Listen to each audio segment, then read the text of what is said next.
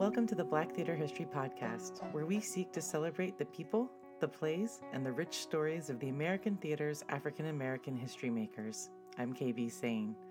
Today's episode is our Young, Gifted, and Black discussion. My guests are Tiffany Thompson and Taylor Daniels, two 20 somethings who are making it as theater artists. Tiffany Renee Thompson is a NYC based, born and raised actress. When she's not on stage, she's involved with organizing events or teaching performing arts within communities of color. She believes strongly in using her art for activism. Her recent acting credits include regional productions and tours of Ghost the Musical, Little Shop of Horrors, and Seussical. Tiffany is also a dancer and works with contemporary dance companies in New York. Taylor Daniels is a performer born and raised in Richmond, Virginia. He moved to New York for school, where he attended NYU Tisch and received a BFA in drama. After graduation, Taylor went on tour with Andy Blankenbuehler's Joseph and the Amazing Technicolor Dreamcoat, followed by Rodgers and Hammerstein's Cinderella's national tour. Taylor then worked regionally before joining the first national touring company of Hamilton, where you can catch him soon in a town near you. Taylor is also an aspiring choreographer. Since there are technically two interviews in one here, I'm giving myself permission for this episode to actually be longer than 30 minutes, but I wanted to give as much time as I could to the truth that these guys were dropping in our room. So, with that said, let's jump right in. So, I like to start every podcast episode by asking um, for a little bit of background about the artist that's not bio driven. So I'm curious about what your your background and your training and your mentors and your great influences are that got you to here. So Taylor, do you mind starting? Sure. Um, I grew up in Richmond, Virginia, and the story I tell everyone, I was super young and like dancing around my living room, and my aunt, nope, my great grandmother was like to my mom, you have to put him in dance or like some form of con- like constructive activity. um, and I think I started with Little Gym, learning like forward rolls and somersaults and stuff. And then when I was old enough, I did ballet. Um, the first class I hated, I ran out of it after I got a correction because I had never been touched like so intimately. Like it was very inappropriate. Like someone was touching my inner thigh to like show me how to turn out, and I was probably nine, maybe even younger. But it was just like it was so weird. The next day, my parents made me go back, and like I'm still dancing today, so it was successful. um, dance led to uh, being interested in theater. I did a lot of nutcrackers growing up. I went to Disney World, saw people performing, and I was like, that's what I want to do. Mm. Um, and I started auditioning for theater in high school my first show I did was Music Man, and then like it just went from there. Along the way, I like trained in Taekwondo. I trained in classical viola. I sang in choir. I played piano. Like I did so many things that I didn't know where they were fitting in my schedule, but they just did. Um, I also was varsity track captain and I played lacrosse. Um, every little thing that I've done has influenced influenced my artistry like mm-hmm. now. I don't know why it makes sense, but when I'm in rehearsal and someone's like, "Oh, I wish we could like use this broom handle," I'm like, "Well, I can baton twirl, so like, let's do it." Like, it's just like you learn all these things and then you get to use them. So it's been a melting pot of a bunch of things. What about um like as you continued um, tell us where you trained, okay. what you did, who your mentors were. Fab. Um, I started ballet at Pine Camp. My mentor was Mrs. Holt, who still is with us, but I don't know if she teaches as much. But when I was in Richmond for, I think for um, Cinderella, one of the dressers worked at Pine Camp, and like he was like, she can't make it to the show, but like she wants to say like, like keep working, like all that stuff, like crazy. Um, and then while I was at Pine Camp and I started doing competitions with their city dance troupe, I also danced at the Concert Ballet of Virginia and Richmond Ballet of Virginia. So Richmond Ballet was like the top tier in Richmond, and then Concert Ballet gave you the opportunity but wasn't as serious as Richmond Ballet. And then Pine Camp catered to like an inner city feel, like they definitely had the resources and stuff that other people didn't have, which was cool. But I had like my hand in every level of training at the same time, kind of. When you got out of high school? Well, it's funny. I stopped dancing in eighth grade because my school had a school had a, a school sports requirement for two seasons, so I stopped dancing completely, mm. and it wasn't until eleventh grade, maybe tenth grade, for that Music Man audition we had to dance, and like, I think my closest friends knew I danced um, or had like that level of dance training, but like the room was gagged when I started dancing because they're like, "Where did this come from? Like, this isn't casual. Like, he's twirling, and like it looks good. Like, that's weird. Like, he's six feet tall, and like it's a room of like blonde haired white girls, like who dance, mm-hmm. and like we've never seen you in class. Like, this is crazy, but you said mentors. My mentors in in high school were like Kenji, Keith, and Ted, which was weird and hilarious because like they were all like a dad to me in a different way. Kenji won't make sense to the internet. That's fair. Keith Sane, like... Keith Sane, Ted Schaffner, and John Shelley. And then college studies. I didn't even know you could go to school for theater, and my school didn't know you could go to school oh, for wow. theater. oh my god, I went to a prep school, kindergarten through twelfth grade, hundred percent matriculation. You had to go to college, or you had to get into college. Mm-hmm. Sophomore year in high school, I was like, I want to do theater. Everyone else wanted gen ed studies, um, and my what is it called? Uh, thank you, and Ted Schaffner. They both were like, all right, well, let's figure this out because we've never done this before.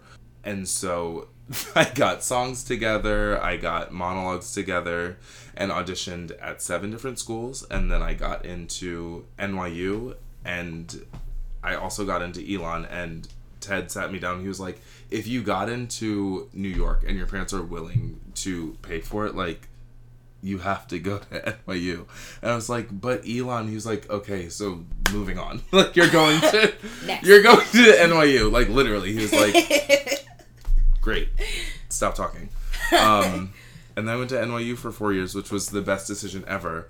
I was part of the inaugural class of the new studio on Broadway, which is head by um, Kent Gash, Byron Easley, Donnie Lynn Frazier, and Michael McElroy.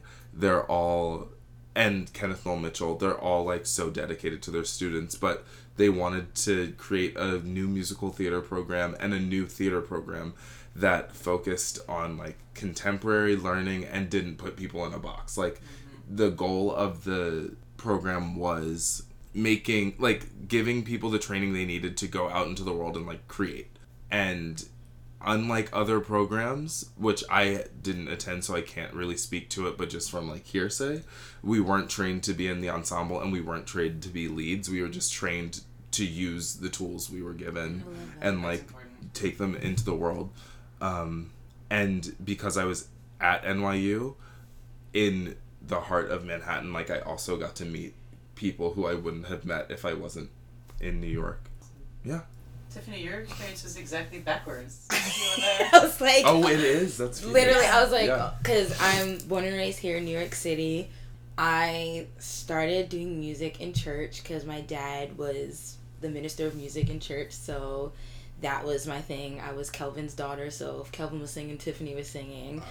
Um, and so I was always in the music program through middle school, all the way through high school. I studied music, music. I never even thought about theater. I was like, that looks cool. And the kids on all, like, literally, I was like, the kids on all that, they look like, that's something I feel like I could do, but that's cool. Like, it wasn't something that I felt was, like, tangible.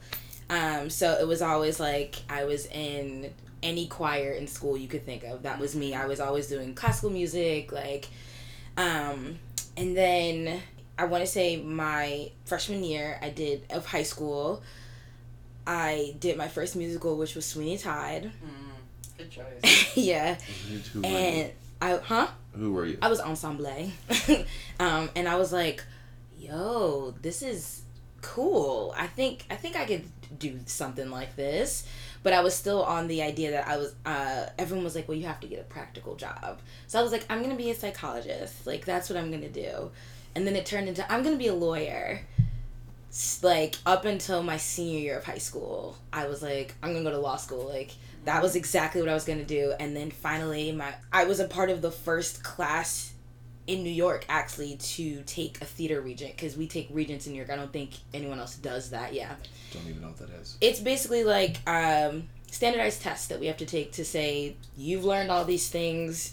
And yeah, it's just like a standardized test that they make all of us take every single year. And it was the first time they had done it for theater um, in New York, and we were the test dummies. um, which was kind of where like uh, my teacher Rory Sch- Rory Schwartz he taught me anything I needed to know about theater, vaudeville, everything uh, about. For the most part, I learned about white theater in high school. That was like you know, and halfway through my senior year, my mom was like, "I don't want to waste money." You going to college, like I'm not gonna waste money. If this is like whatever you want to do, it needs to be something that you want to do. And I was like, "Okay, I want to do theater," and she was like, all right. so she's like, well, you know, you have to make sure that you're going to like a liberal arts college and it has to be like you have to have a backup plan and da da da da. So Tiffany ended up in West Virginia, which is like the total opposite of what a kid from New York would do. Ended up there and had Where? West Virginia Wesleyan College in Buckhannon, West Virginia.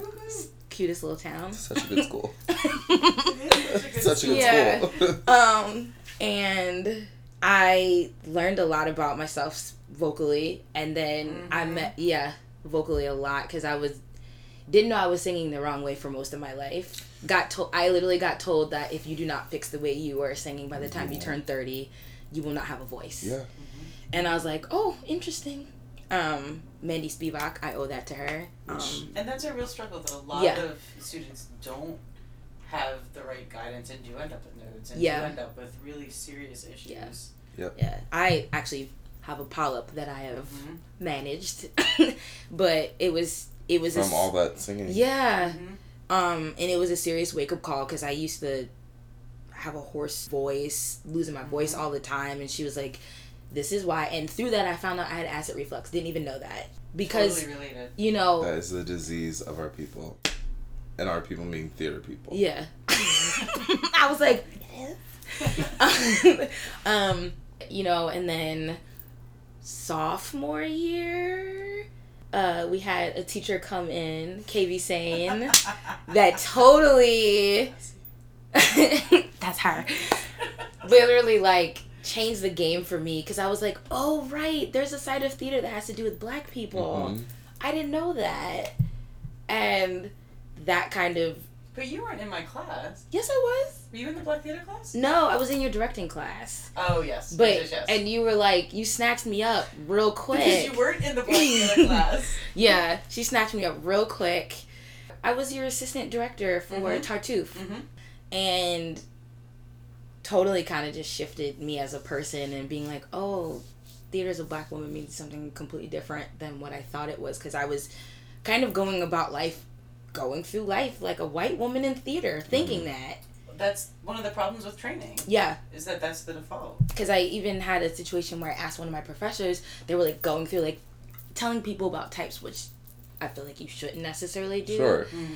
and got to me the only black girl in the class and they were like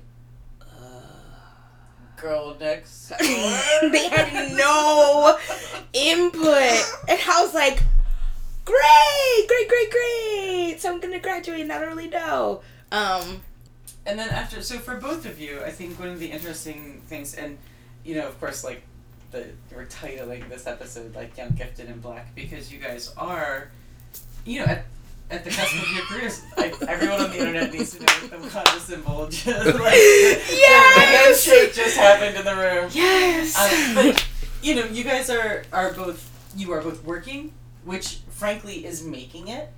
Um, and and I feel like particularly here in New York, there's this like stigma that if you're not in a starring role on Broadway, that you haven't made it. It's so real. Whereas like working, like actually working and doing this thing and having people pay you for it for a living is actually making it. yeah. Um, and so I want to really celebrate that and ask you guys about what experiences you've had. I mean, you've both done regional work. You've both done work here. What what experience have you had as a professional that has changed or prepared you um, about the way you think for about your future? Mm.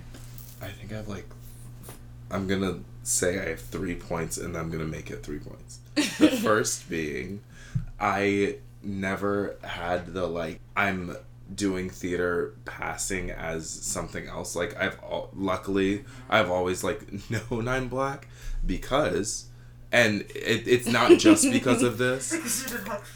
So in our high school that was filled with a million talented people, uh, 99.2% of whom were white. Yeah. So my first role was Tommy Djilas, like I said, and Tommy um, is like the is the bad kid in town, but like also is a fierce dancer. It's like a very strange track. But um, so it was like me doing that because the part was right, but then we also had to like face the fact that like no one in the town likes him because he's the bad kid but like the bad kid's the only black kid on stage so like that was strike one um and then strike two was romeo and juliet the community really didn't like that i played romeo. And then lastly i played jim in big river which like wasn't uh he's playing a white role. It just like it was a black guy playing a black person role. But it was like the first time they were like oh like he's a slave like because he's playing a slave in the show. But it also like did something else to like the community to just be like wait a second like before we were doing all these shows that like anyone could be a part of but this is very polarizing That, I mean, honestly, and, and I don't know, I forgive me all of collegiate history if I'm saying this wrong, but I think that that might actually have been the first show that they did that had a role that was endemically black. um, pro- Wow. probably Pro- like really and truly. because they could the cool thing about it was like there was no weight on my shoulders that I knew about. Mm-hmm. Like I was just gonna like learn my lines, hit my costume changes, and like sing the crap out of it. And that's what happened. But what I didn't know was happening was like a lot of tension and just people like like unrest that Really? the people who were in charge of the theater program were dealing with. Like Ted Schaffner, who I like owe so much to, came up to me. He was like, "Look, I just need to make sure like you're okay with this. Like this is what's gonna happen with casting, and I need to know that you can like carry this show." And like I didn't know what that meant, so I said yes. I was like, Fine. "Of course, like duh." oh, good. Um, Hair flip. Mike Boyd, who still super brought me into his office before play practice or something like it very strange because I didn't have any interaction with him. He was in charge of the band and then became uh like he, everything arts became his deal. He was like so like we need to make sure like you're okay with this going forward. And I was like this is the second conversation I've had Why are we about something I don't understand what I'm talking about. Yeah. Like I'm so good with this. During rehearsals we had a like all the black people in the show.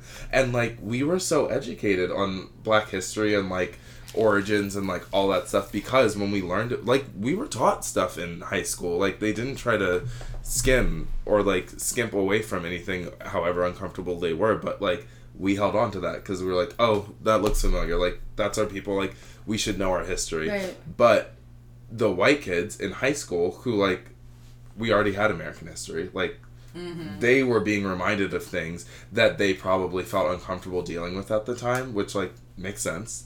But we have to keep having these situations because they're reminded. So like I was super lucky at an earlier age to be put in situations where I had to buck up and just like deal with things mm. without knowing that I was like at the front lines of whatever battle was gonna happen. Mm. Like I got it was like a cool situation. Um, and then going forward, like I moved to New York, which I did like the Alvin Ailey summer intensive, which was crazy. But I was dancing with a bunch of black people. Like it, it like all of the things were just like New York's a melting pot. I'm gonna see every color under the sun. I'm dancing with all black people, so like I feel comfortable. And I went to a predominantly white school before any of this happened, so like I always had like like stimuli of different cultures. So like I didn't have that moment of oh this is what this is, which I like got super lucky about. That I know that's not everyone's journey, but um, I mean I have the current climate we're in. I have my opinions. I kind of had a situation. It's hard now doing black shows when a black person isn't the head of it.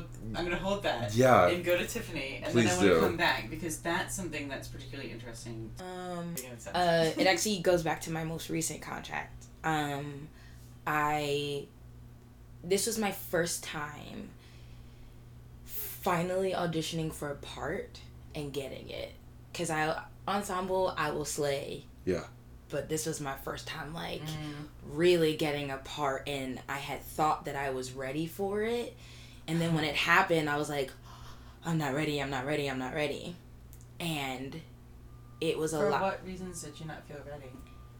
I just wasn't confident in myself because I actually had a casting director friend, Holly Busick, which is amazing, tell me that she always felt like when I was in the room that there was something I was always holding back.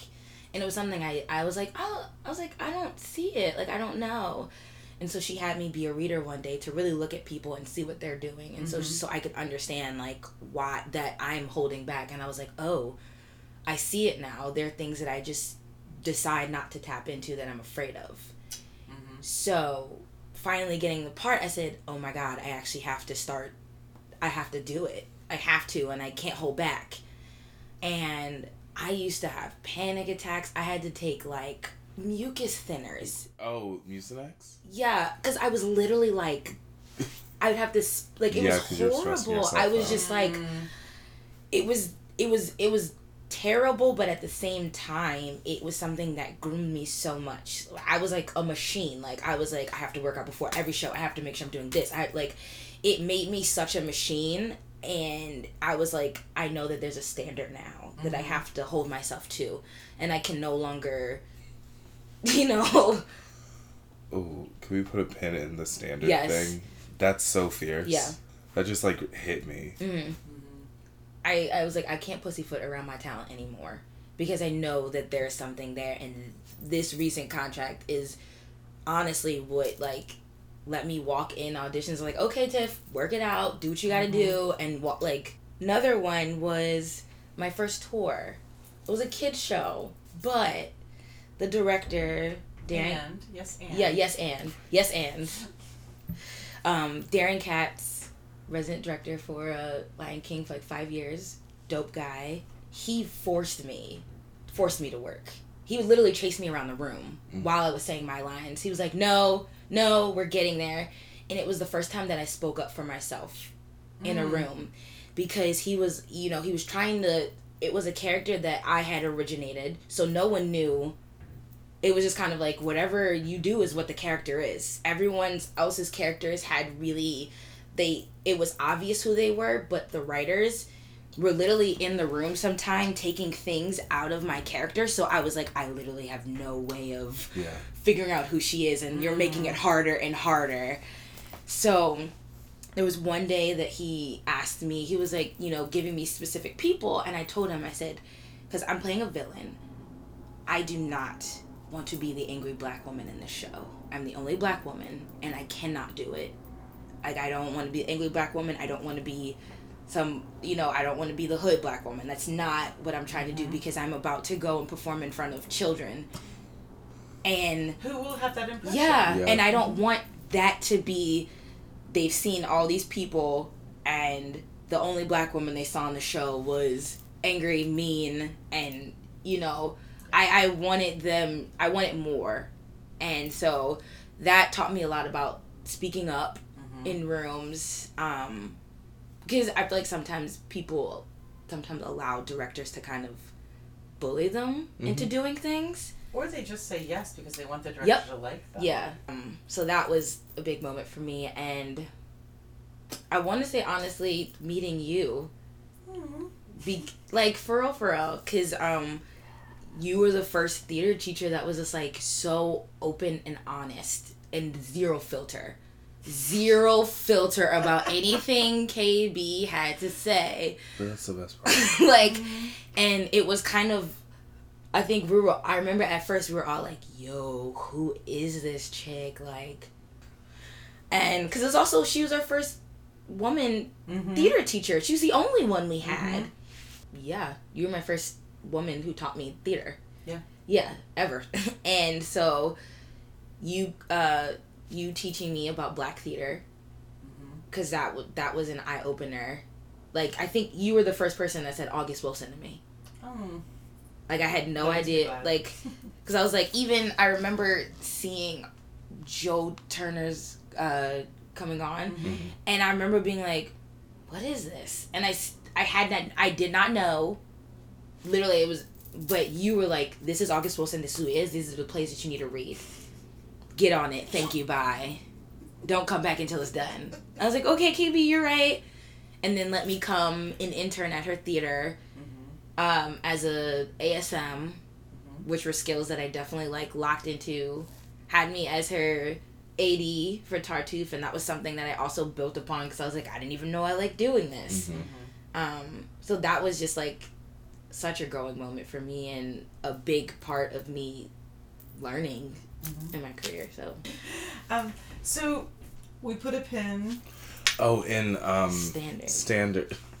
So I am in a really weird spot because I love performing so much. And even more than performing, I like teaching and seeing other people get it. And that it is whatever the it is. It's like if they found out how to do a pas de bourrée, I'm happy they found out how to do a pas de bourrée. Or like they realize like they can never ever sing a Q sharp ever again because that's not in their range like that those moments are so exciting to me so when i have those moments for myself as a performer i like get lit off of them Right. so like auditions for example i love auditioning Mm-hmm. thank I, you. I I love going into a room, learning a new dance combination, or going into a room with sides I prepared because no one else is gonna do them like me. And Mm-hmm. I and I've come to the conclusion that like if I go hundred and ten percent, they can say nothing but no thank you. right. And like my day's gonna keep going. Mm-hmm. Like either they found the part they needed or they didn't.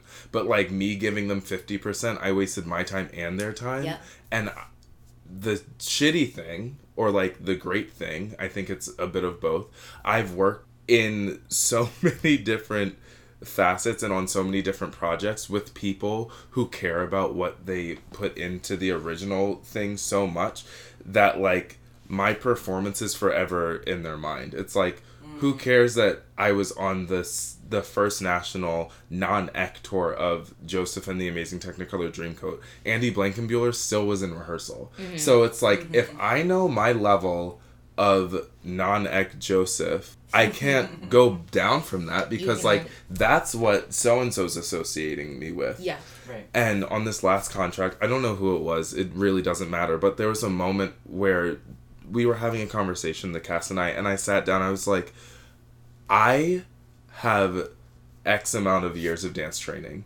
If you only have half of that, you will never stop time and get to my level because like that's not what's gonna happen. Right. But what you need to do is perform at my level. Yeah. Because you are here for a reason. Yeah. They saw something in you and they put you on this stage. Yeah. Stop complaining about not being able to do three pirouettes on both sides. Mm-hmm. You have to hit my performance level because you're doing yourself a disservice. Yeah. And like once I realized that, no one can say anything to me. It's like Mm-hmm. if I'm not right for the show, I'm not right for the show. Yeah. But like what you're not gonna do is tell me I'm not performing. Because that's one thing I know how to do.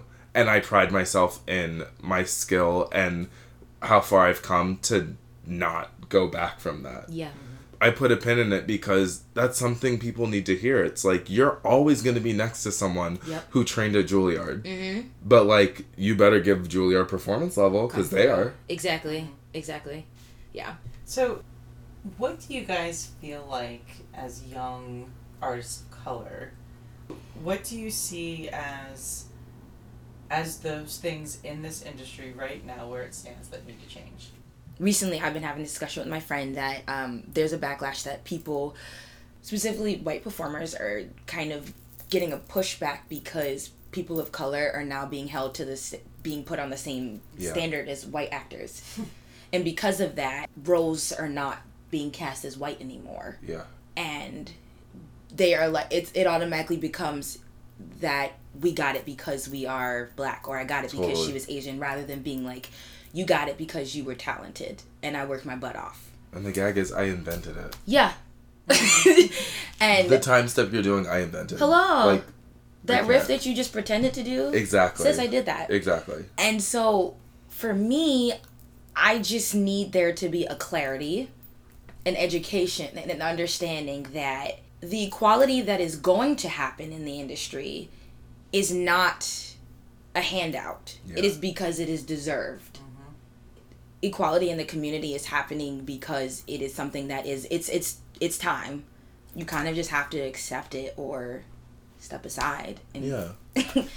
and I think in that vein, there's a lot of scrutiny with like quote unquote black shows. yeah. And the the funny thing is, it's like if you're doing a piece in 17th century England, like I'm not gonna be in it because that's not my story. Same thing with like doing Cat on a Hot Tin Roof. It's like we're doing a black show, so it's gonna be cast black. That that polarity, like I think, needs to stay because the plays aren't changing necessarily.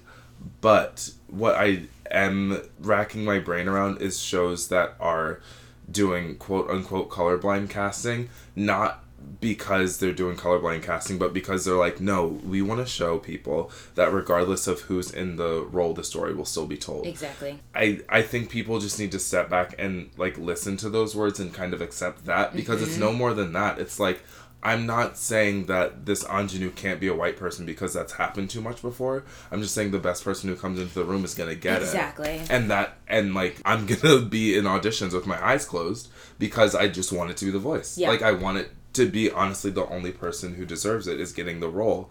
That like rubs people the wrong way and not only that, it scares them. They're like, that never used to happen before. Yeah. Like if there was a production of Piazza, it would only be a white person. Yeah. But I know it doesn't say in the stage directions that it has to be certain, but like now my my like worldview is flipped upside down. It's like, yeah, accept it. Yeah. That's where we are. Because that's what that's what this country looks like. exactly. I hope I also want it to be something that's genuine. Totally. I don't want it to be something that's forced and that they're doing it because it's the right thing to do. I want I want I want them to do it because they mean it and Right. because it it's well deserved. We got to get past the days of like we have to have this many of this in one and this show. many of that. No. Mm, because your formula is flawed. Yeah. It's just not working.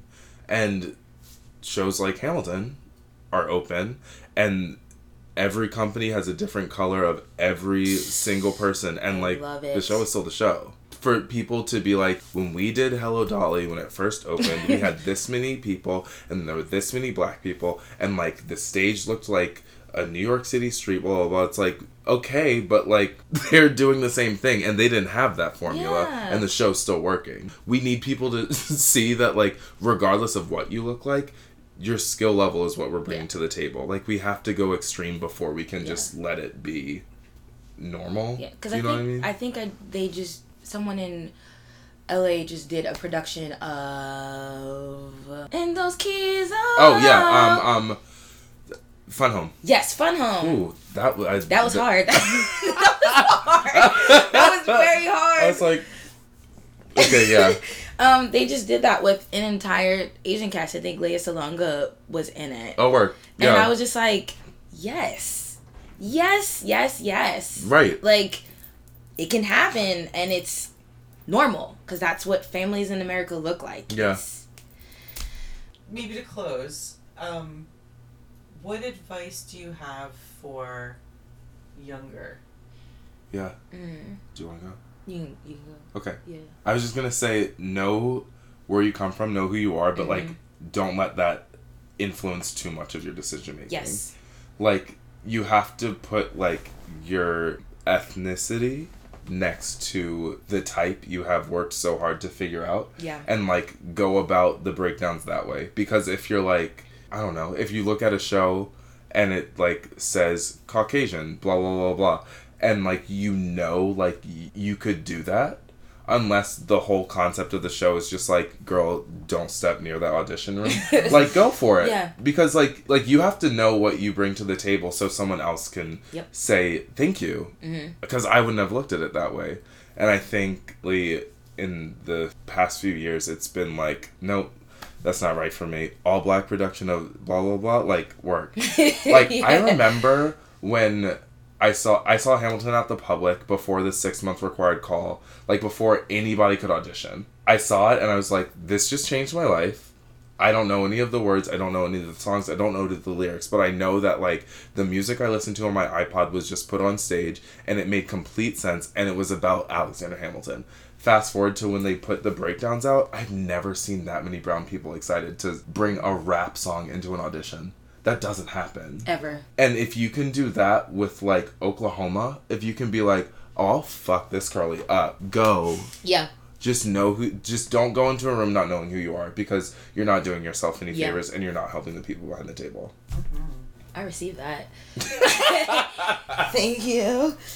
I would definitely say go in the room and in general with your career being your most authentic self Yes. because I feel so much that we get into this field and we start to try to be a cookie cutter version of what everyone else is doing Yeah. and try to match mm-hmm. what this person oh well this looks good. Well let me do what she did and let me and all of a sudden you're just pieces of other people rather than going in and being yourself. So if that like for me i joke so much when i'm in the audition room because i'm like that's just who i am. I make jokes mm-hmm. and i feel comfortable if people feel comfortable knowing that this is the mouth that you're gonna hear in rehearsals. You're right. No, i'm gonna say something a little weird and that's okay. Like oops you know like uh one thing that one of my classmates always told me is don't ever say you hate auditioning because like when you said I love auditioning, you have to practice loving audition until Yeah. until you actually do it. No one likes being judged. No, no one likes it, but when you go in and having have fun, it makes the situation When it better. becomes playtime. Yeah, Yes. because truth. We're pointing at her right now. Yes. So, yeah, that's that's that's my advice. I to love folks. Yeah. Awesome. Well, I love both of you very, very much. I'm Love super you. proud of who We you love are and what you you. were doing and what you will do, and so thank you so much. Thank you. Thanks. That was Tiffany Thompson and Taylor Daniels, two young, gifted, and black artists who are making it in the theater world. This is the Black Theater History Podcast. I'm KB Sane. Our music is by Kaya Caterhurst from the album Nine Pin, which can be found on iTunes and wherever else fine music is sold. Special shout out to Kaya on the release of her latest album, Grenades, which is available now. It's quite good. You should check it out. A second special shout out for support of this episode goes to Scott Bradley, in whose apartment we recorded this dialogue. The Black Theater History Podcast is produced with the support of Art 26201, which is dedicated to the promotion of public and community art in Buckhannon, West Virginia, and works to promote the creative and inspirational opportunities in their community. If you like what we're doing here at the Black Theater History Podcast and want to support our work, you can make a donation to the podcast or learn about sponsorship and episode commissions at www.blacktheaterhistory.com. And while you're online, like our Facebook page and follow us on Twitter for updates and information about the podcast. We're on Twitter at Black Theater Pod. That's theater with an R-E. And listeners, you also make this podcast possible. Make sure to subscribe to the Black Theater History Podcast on Apple Podcasts. And if you would, please take a moment to write a review of the Black Theater History Podcast. As more people get involved, Apple will share the podcast with more people. And if you know someone who will dig what we do and who's not listening yet, please share our work with them too. We're all in this together, and we've got a lot more to learn. Thanks for listening.